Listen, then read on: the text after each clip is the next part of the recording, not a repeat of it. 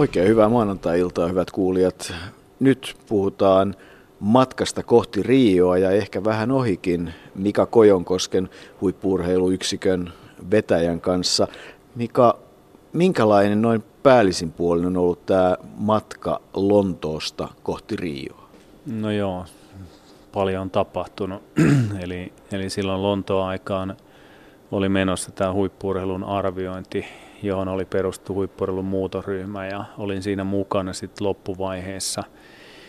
11 keväällä vapauduin siltä yhdeksän vuoden Norjan matkalta ja, ja tota, huippuurheilun muutoksessa rakennettiin äh, huippuurheilun suuntaviivat ja, ja silloin silloinhan yksi semmoinen tärkeä asia oli se, että, että niissä kansainvälisissä huippuurheilujärjestelmissä, jossa, jossa on pystytty tason nousuun, selkeäsen tason nousuun, niin yksi ehkä tärkeimpiä tunnuspiirteitä on ollut se, että on ollut yhteisesti johdettava huippuurheilu.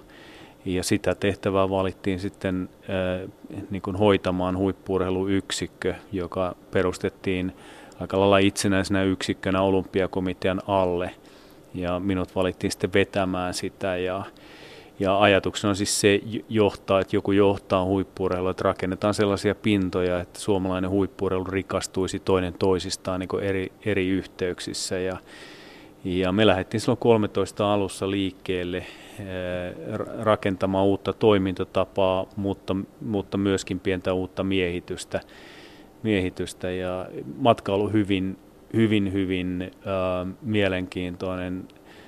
Tosi paljon on, on tehty töitä ja tosi paljon on touhuttu ja, ja on ollut niin kuin suuri ilo henkilökohtaisesti sukeltaa, sukeltaa suomalaiseen huippuurheiluun ja eri lajeihin.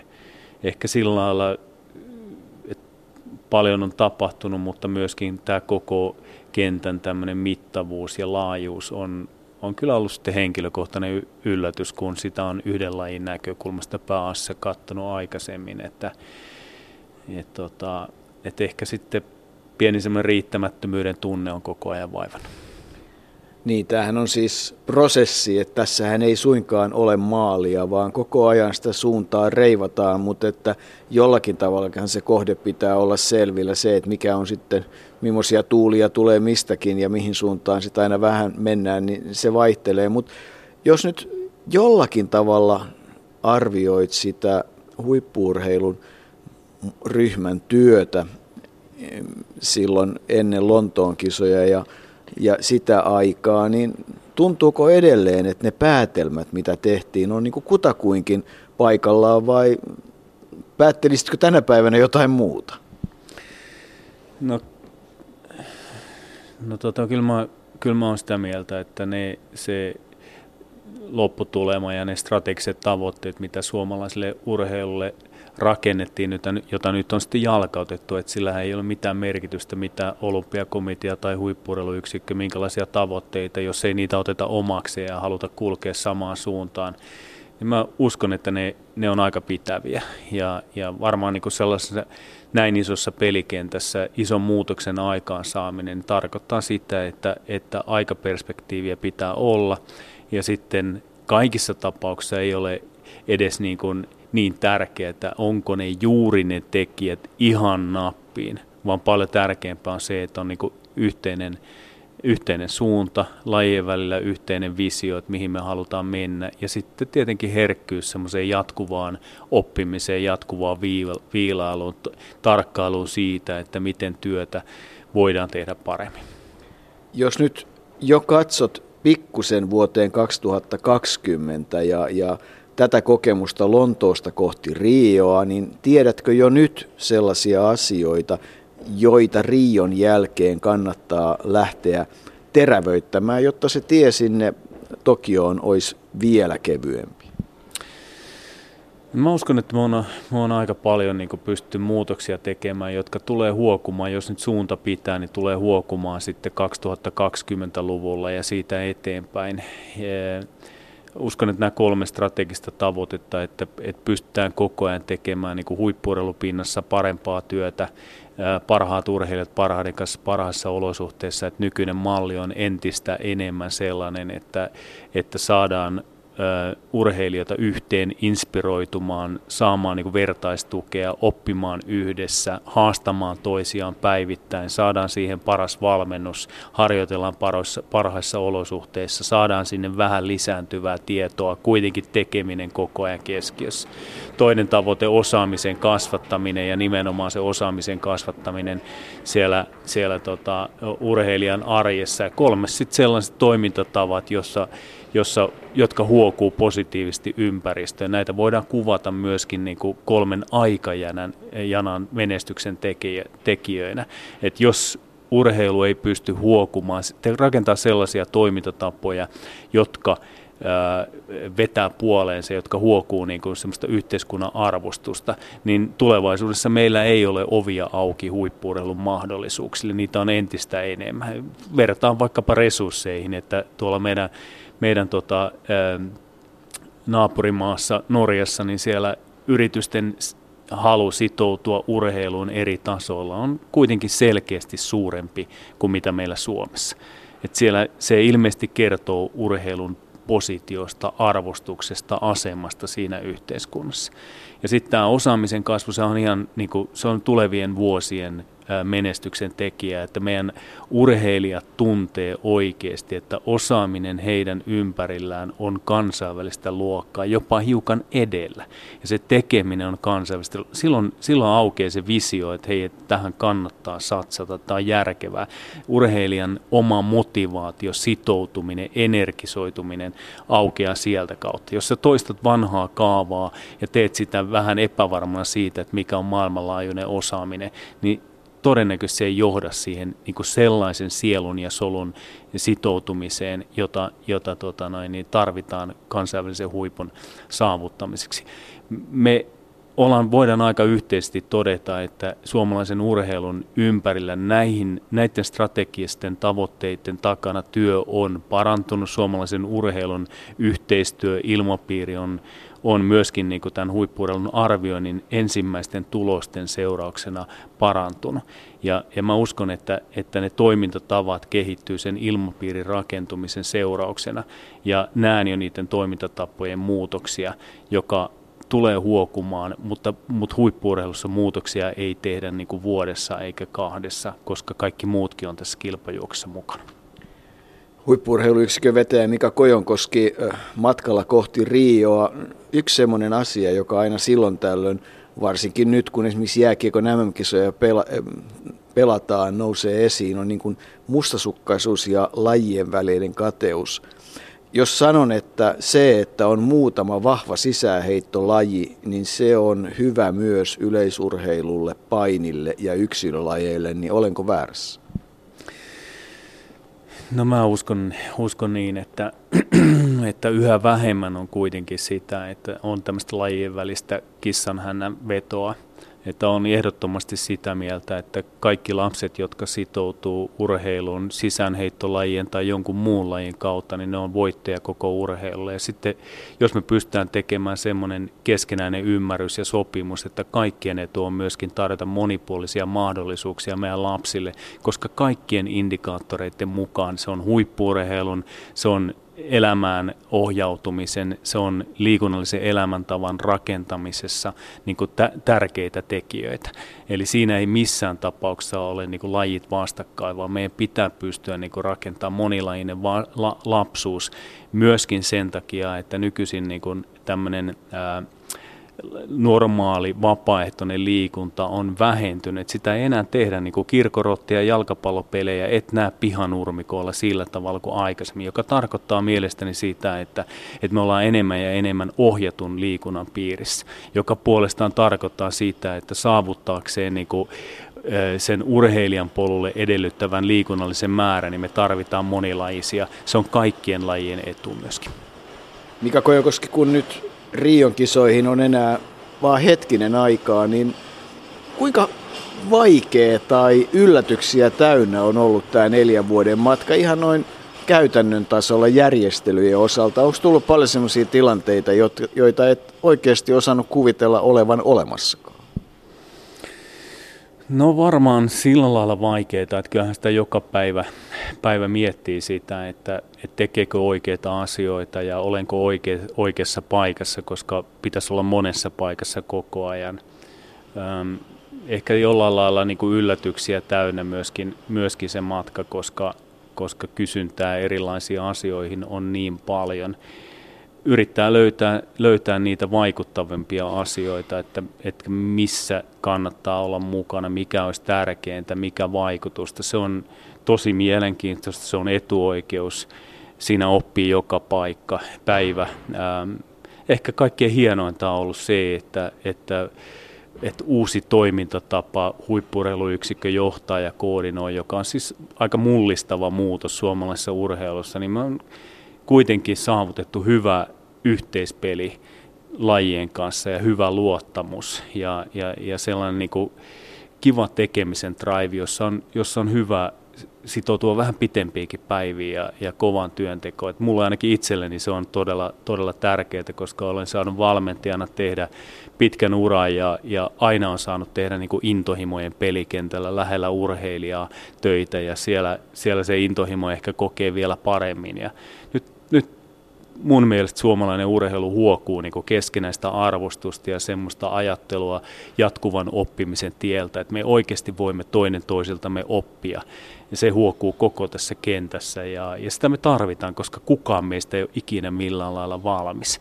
Ja se tekee sitä matkasta mielenkiintoista, että pystyy, pystyy vähän omia käsityksiä ravistamaan ja, ja ajattelemaan asioita uudelleen. Ja mun mielestä tästä on pitkälle huippuudellista kysymys, että, että se aika, että perkele just näin tehdään ja tämä on se vi, viimeinen totuus, niin sen aika kyllä on ohi.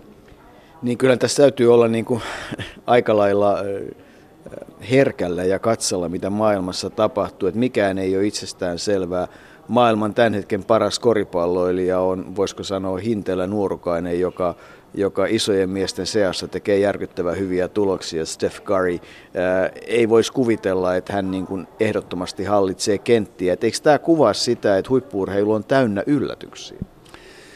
Kyllä se kuvaa ja se kuvaa juuri sitä, että pitää olla koko ajan herkkä ja miettiä sitä, että mistä tulee mikin asia että, et ja, ja, ja yrittää olla niin kuin sen kehityksen eh, etunenässä. Että mä, mä en itse tätä Steph Curryn tarinaa tunne sitä taustaa siellä, mutta että, et, et sellaiset tarinat, suomalaiset urheilijat lähtee ulkomaille. Otetaan nyt vaikka Mika Poutalan Galgarin vierailu viime syksynä ja, ja sitten vähän yllättyen tulee takaisin sieltä, että miten paljon ja tasokkaasti työtä tehdään, niin, niin esimerkiksi semmoisille asioille meidän pitää olla herkkiä, että, että koko ajan katsotaan, hengittää ylöspäin, ulospäin ja yritetään, yritetään olla kehityksen etunenässä.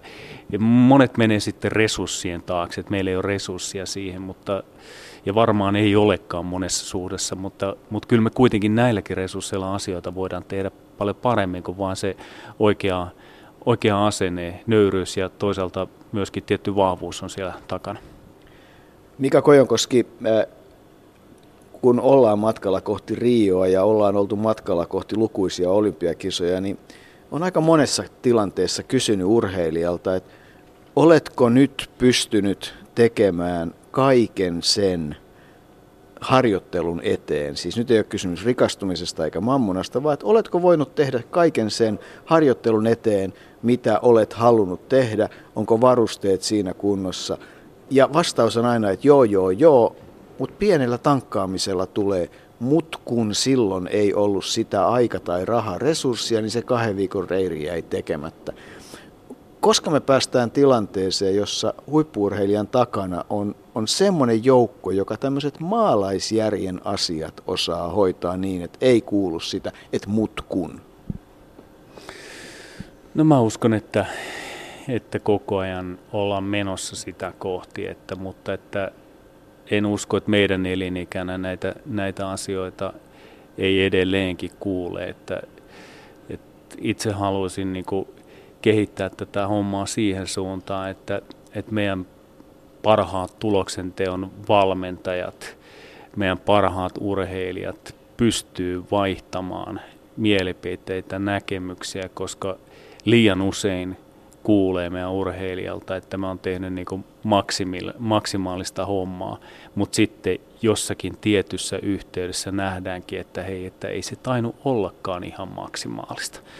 Ja sama pätee tietysti kaikkiin muihin niin kuin urheilun tekijöihin, että, että, että osattaisiin kurkistaa sinne niin kuin totutun taakse ja katsoa, että mitä, mitä sieltä löytyy, minkälaisia asioita voidaan vielä tehdä paremmin, mitä, mitä kaikkia se vaatii. Että, että esimerkiksi kun sain seurata joukkuepelien niin kuin yhteisen hankkeen syntymistä ja, ja sitä joukkuepelien niin kuin yhteistyön strategiaa, jossa, jota oli synnyttämässä päävalmentajat.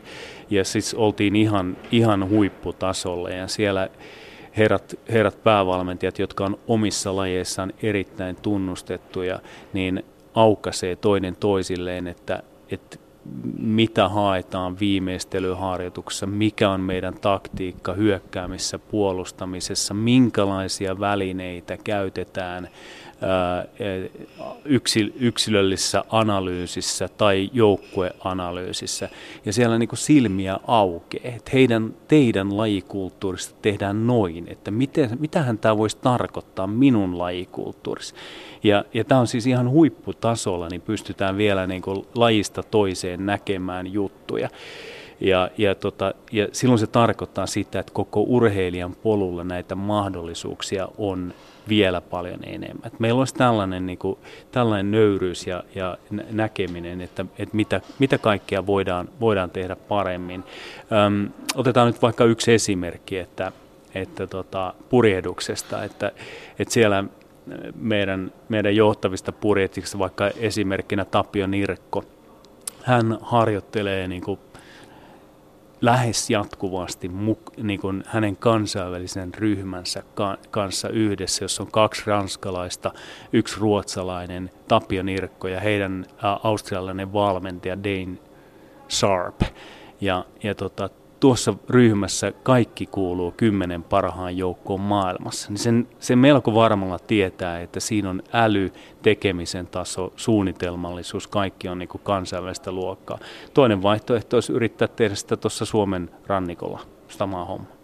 Niin se on realiteetti, että, että tietyt faktat pitää ottaa huomioon, mutta että, että jos se sitoutuminen on riittävän kovalla tasolla, niin tämä globaali maailma on kuitenkin aika pieni ja ja se lentolippu tuonne Espanjaan taitaa olla halvempi kuin tuonne Rovaniemelle. Et, et, et, nämä, on niinku, nämä on halukysymyksiä myös monessa tilanteessa.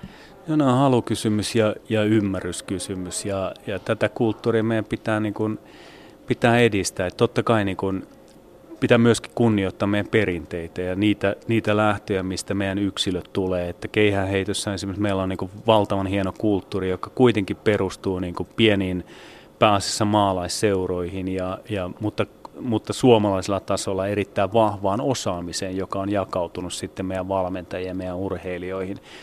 Että et, tota, et ei voi tehdä niin kuin vaikkapa parhaat urheilijat parhaiden kanssa parhaassa olosuhteissa niin kuin yksi, kaksi mitään hirveitä muutoksia, koska jokainen on kuitenkin niin kuin tulee omilta juuriltaan ja toimintatavat muuttuu pikkuhiljaa ja semmoinen niin kuin semmoinen toimintatapojen räjäyttäminen ei tässä suomalaisessa kulttuurissa ole mahdollista.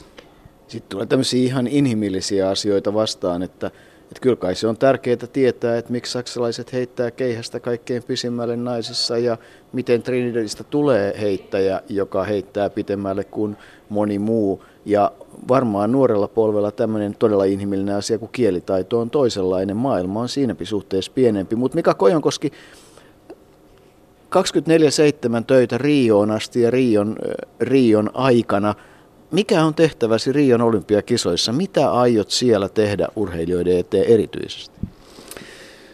No kyllä, kyllä niin kuin Rio on tietenkin perinteisesti olympiakomitean tehtävää ja nämä tekniset järjestelyt ja, ja kaikki siihen liittyvät pelkästään näiden niin kuin valintakriteereiden mukana pysyminen ja, ja, ja tota, urheilijoiden yksi, yksilölliset tukiratkaisut ja nämä niin teettää, teettää paljon työtä, mutta että itse tuun toimimaan Riossa joukkuejohtajana ja, ja nyt tällä hetkellä istutaan Nuuksiossa ja meillä on täällä Rion lajijohto, siis, siis niiden lajien jotka tulee olemaan edustettuna Riossa, niin niiden lajien johtohenkilöitä, päävalmentajia, laji, lajijohtoa. Ja, ja tämä on yksi paikka siitä, että me ryhmäydytään, me yritetään, yritetään rakentaa ää, oikeanlaista ajattelua niin, että suomalainen urheilija Riossa pystyisi olemaan rohkea ja heittäytymään niihin tilanteisiin, olemaan positiivisessa ympäristössä, näkemään sen, että hänen itseisarvoaan ja ihmisarvoaan ei mitata sillä menestyksellä.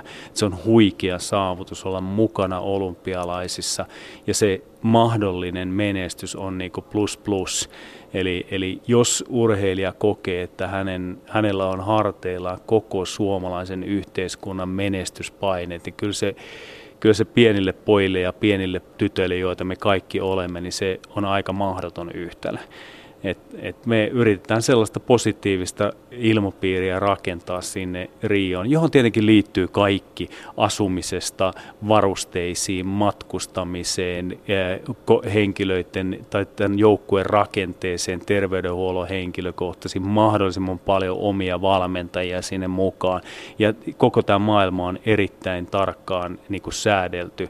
Et me ei esimerkiksi tässä kohdassa, kun meillä on 33 suomalaista urheilijaa valittu, niin me ei tiedetä vielä, että minkä, paljonko me saadaan eri valmentajia ja tukihenkilöitä matkaan. Eli, eli joukkue rakentuu koko ajan, mutta että, että isossa kuvassa se on näiden suomalaisten urheilijoiden tai urheilun toimintatapojen muutos, joka joka kolmen tavoitteen eh, suunnassa, joka huokuu mun mielestä johtavien valmentajien ja johtavien urheilijoiden laariin. Sitten ihan tässä kilpailussa se tarkoittaa sitä, että siellä on raikas, positiivinen, rohkea fiilis siinä kisajoukkussa. Eihän me Riossa sorruta niihin vanhoihin asioihin, että olisi kuitenkin pitänyt tulla pari-kolme päivää aikaisemmin ja oli täällä kuitenkin vähän kuumempi kuin kuviteltiin ja ja tota, olisi pitänyt kuitenkin ottaa toi lääke ja toi lääke mukaan. Onko nämä nyt asiat semmoisia, että, että tämmöisiä ei tarvitse kuulla Riossa? No joo, että se tota, kaikkien lajien kanssa on neuvoteltu ja myöskin näiden urheilijoiden kanssa, että mitkä on matkustusaikataulut, miten tuo valmistautuminen tehdään. Mä luulen, että, että yhä vähemmän näitä, näitä tarvitaan, mutta tietysti hyvään joukkueeseen kuuluu onnistumisia ja epäonnistumisia. Ja sitten epäonnistumisen hetkellä, hetkellä tota, joudutaan mietiskelemään ja etsimään niitä selityksiä, että olisiko kuitenkin pitänyt menetellä näin, näin ja näin. Ja, ja tota, mutta uskon, että me ollaan, me ollaan tota, hyvin valmistauduttu ja, ja tiedetään lähes kaikki urheilijat on, on Riossa olleet, tietää tarkalleen, että minkälaiset olosuhteet on ennustettavissa. Purjehtijat parhaat on ollut siellä jo toista sataa vuorokautta. E, ja merivirrat on tutkittu eri auringonpaisteilla ja eri lämpötiloilla ja, ja niin edelleen. Että, että kaikki siitepölyasiat ja, ja tota ilmastoinnit ja, ja tällaiset asiat on tiedossa. Meidän terveydenhuollon verkosto on toiminut mun mielestä maallikkaasti. Ei ole ketään ukko yliomalaa, joka sanoo, että näin mennään, vaan suomalaista terveydenhuollon asiantuntemusta on kerätty yhteen, miten voidaan kaikki asiat hoitaa niin hyvin kuin pystytään. Ja, ja mulla on vahva tunne myöskin tästä. No, Brasiliassa pikkusen kuohuu, mutta tota, brasilialaiset on ylpeitä ja järjestää miljoonien karnevaaleja ja hienoja jalkapallokisoja. Osaatko olla huolissasi? No tota, kyllä me tietenkin tarkalla korvalla seurataan, että mitä Brasiliassa tapahtuu. Ja sen jälkeen, kun olympialaiset Rion päätettiin ja, ja, ja tota, myönnettiin, niin sen jälkeen on tietenkin Brasilian taloudessa, joka huokuu Riossa myöskin, niin on tapahtunut paljon ja, ja tota, sillä lailla tekee vähän epävarmaksi, mutta, mutta toisaalta sitten nämä olympialaiset on, on huikea kansainvälinen ikkuna Brasiliasta ja Riosta maailmalle ja, ja sen, mitä on itse pystynyt olemaan näissä järjestelykokouksissa Riossa, niin koko kaupungin väki, järjestelytoimikunta ja kaupungin johto huokuu luottamusta siitä, että nämä halutaan hoitaa hyvin. Ja, ja meillä on uutisissa tulee, tulee tota noin, niin pikkusen mielenosoituksia ja sitten välillä kerrotaan purjehdusveden veden likaisuudesta ja niin edelleen. Mä uskon, että, että kaikki menee, menee, tulee menemään hyvin, että, että järjestelyt, mitä riittyy infraan, on jo ollut pitkän aikaa hyvä, hyvällä mallilla. Se johtuu osittain myöskin siitä, että Rio on valmisteltu näihin olympialaisiin 15 vuoden Eh, perspektiiville, joka tarkoittaa sitä, että Pan American Games on rakennettu ensiksi sinne, sen jälkeen jalkapallon maailmanmestaruuskisat ja sitten Rion olympialaiset. Ei, ei ole kysymys kertarysäyksestä ja koko infra, eh, mitä tulee kaupungin rakenteeseen, on myöskin oltu rakentamassa tästä näkökulmasta ja, ja todellakin se kiinnostus ensimmäisten eteläamerikkalaisten olympialaisten onnistumiseen on käsin kosketeltava. No sitten ei muuta kuin hyvää matkaa kohti Rioa, Mika. Kiitos paljon.